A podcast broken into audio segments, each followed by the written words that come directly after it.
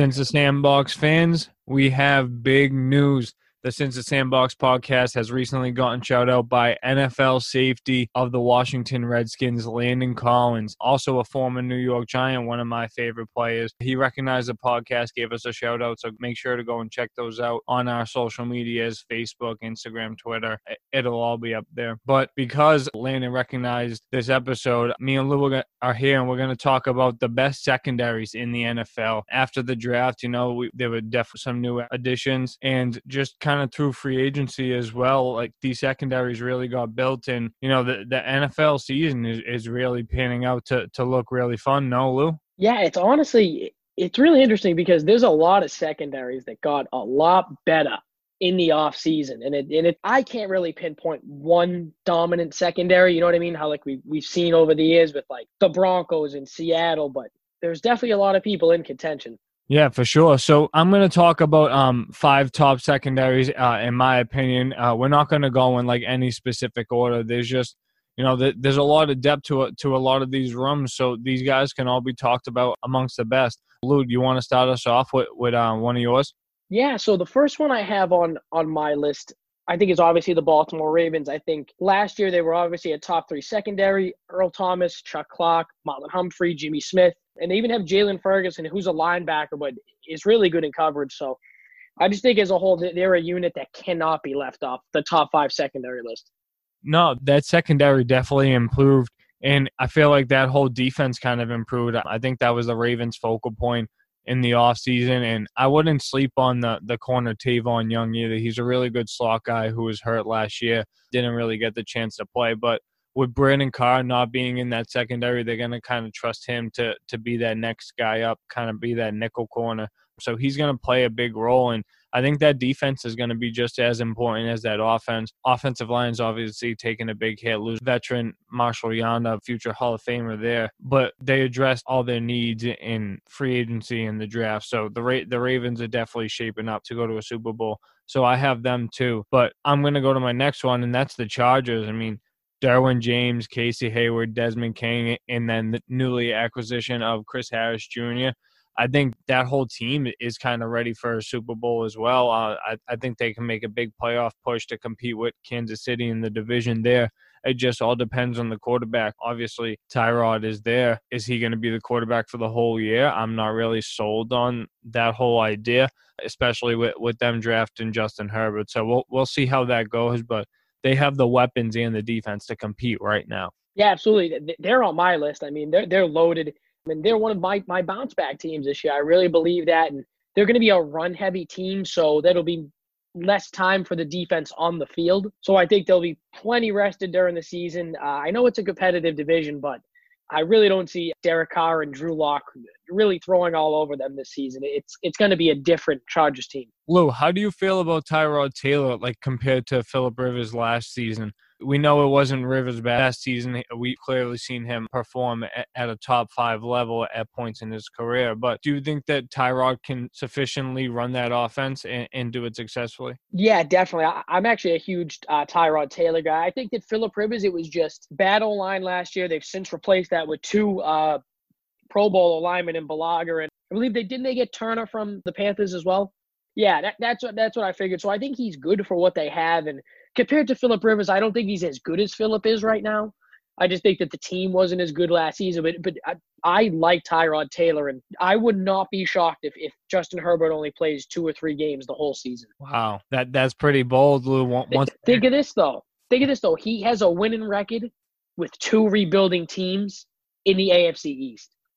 You know what I mean? He still has a winning record with bad teams. So give him a decent team. I like his chances. No, no, fair enough. And he's definitely experienced. You know what I mean? He he's been in the league for a while now. So if there's a time to shine, now is definitely it. But going to the next secondary, Lou, I have to have the New England Patriots in there. They might have the best individual out of all of these guys in their defensive back room and Stephon Gilmore. But committing to, to signing the McCourty brothers back this year, uh, we, we, just saw them draft a safety with their first pick in the draft. Um, that D2 Dugger, as I refer to him. I think he he's eventually going to make an impact to him. I think that they should have possibly addressed that later in the draft and went pass rush early. But I'm sure Belichick has his ways. But Patrick Chung is still there, and J.C. Jackson ha- had a really strong year as a young cornerback. So I think that secondary is really going to be kind of solid going through the year. It's just a matter of who's going to get to the quarterback for the Pats. Yeah, I agree with that. I think solid's the word. I have them in my top five as well, but I think they're going to take a step back just because the offense I don't think will be as successful, even though they weren't great last year. I do think it's tough to ask a secondary back to back seasons to kind of carry a mediocre pass rush and offense. So I think that'll be really, really tough. But yes, I, Steve, I think personnel wise, there, there is no one better. Fair enough. Lou, why, why don't you give us your next one?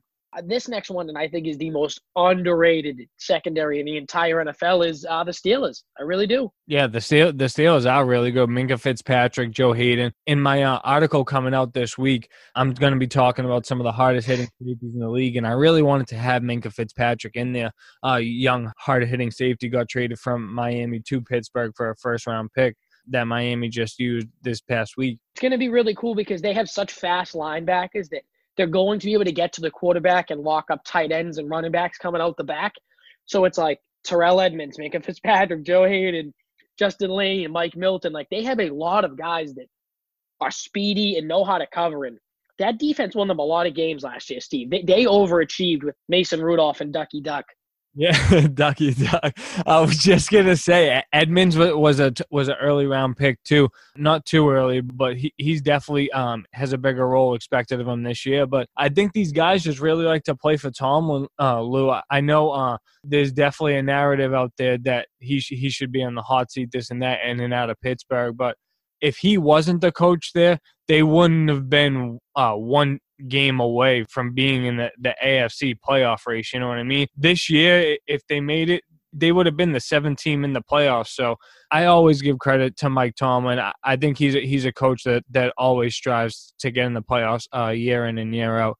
That definitely was a good one. Uh, going going to my next one, Lou. I have the Bills, so staying in the AFC East. I just thought the addition of uh, Josh Norman was such a Sean McDermott move because he was his defensive back coach in Carolina, and obviously Josh Norman's coming from the Redskins, and they just couldn't pay him the salary that he was getting. He was he wasn't producing like that. But being opposite of Tre'Davious White and having Micah Hyde and Jordan Poyer as your safeties, two productive guys as far as tackling and being effective in the run stop game. The Bills are really being talked about as, as the top dog in the AFC East. I know it's hard to dethrone the Pats, but it just I can't just go and hand the division to, to Jarrett Stidham. And I know it's hard to, to give it to Josh Allen too, but but who else would be more worthy? That's the most complete team. And as of right now, like the, the Bills still had a solid draft. Like the patch draft still really didn't impress me. So going going in this direction and saying the Bills the top dog, I don't think it's too crazy before the season starts. No, not at all. That I I, I left them off my top five, but they were my six because because I had Denver in there. But Steve, you're definitely right. They're, they're the most well-rounded team, had the best draft in the division, I think, outside of Miami, and are the most poised to to be, I mean, to just be the dominant force out of the AFC East. I mean, that just is what it is. They're trending up. The Patriots are trending down. But but on a Denver note, I mean, their pass rush, Steve, will complement the secondary perfectly. Kareem Jackson, Justin Simmons, AJ Bouye, Trey Marshall. I think they're really poised for a big season. And Lou, they just drafted a corner. They had third pick. I don't know if it was either late second round or early third round. But after they got those two receivers, they did address that position. That is a really good secondary. I just left them out of mind because I have the Saints in mind. Another team that has has a really good secondary too that that I left out is the Tennessee Titans. But getting to the Saints defense, I just think that the Saints have so much depth all around, even at the quarterback position. Getting Emmanuel Sanders obviously gave depth wide receiver position. Janoris Jenkins at corner and Marshon Lattimore. Marcus Williams, the guy that, that led up the Minnesota Miracle to Stefon Diggs, yeah, he, he was a top rated safety on PFF last year. So so he's an impact player for that secondary right now. And he's only going to get better because he's still uh, playing on his rookie contract. And then on top of all that, Lou, signing Malcolm Jenkins, coming back to New Orleans after winning a Super Bowl with New Orleans, going to Philly to win a Super Bowl, coming back. I just think that the Saints are gearing up to get to the promised land. Yeah, no, I mean, Steve, if they work as a whole, that Saints team could be absolutely unreal. Absolutely unreal. But yeah, Lou, all, those secondaries uh, are really going to make an impact this year and be important for their team, regardless of where they are kind of for standings, you know, whether the offense carries them or not so much. You know, it can go either way. But you know, talking about these secondaries and you're just getting that shutout from Landon Collins was really special. You know, he's he's a really hard hitting safety in the league. He tries to emulate Sean Taylor every day, and I wish we still had safeties like Sean Taylor and Brian Dawkins in the league, Ed Reed. You know, th- those guys that you really can, can remember like feeling the hit through the TV. You know what I'm saying? So so definitely w- was enjoyable to talk about the safety position today. Oh yeah, it's awesome, and I can't wait, man, because uh, sleep on them Colts, dog. Yeah, and make sure to check out my article, "The Seven Hardest Hitting Safeties in the NFL." Just had to put Landon in there, uh, give, give him that shout out back. But since the sandbox out, peace.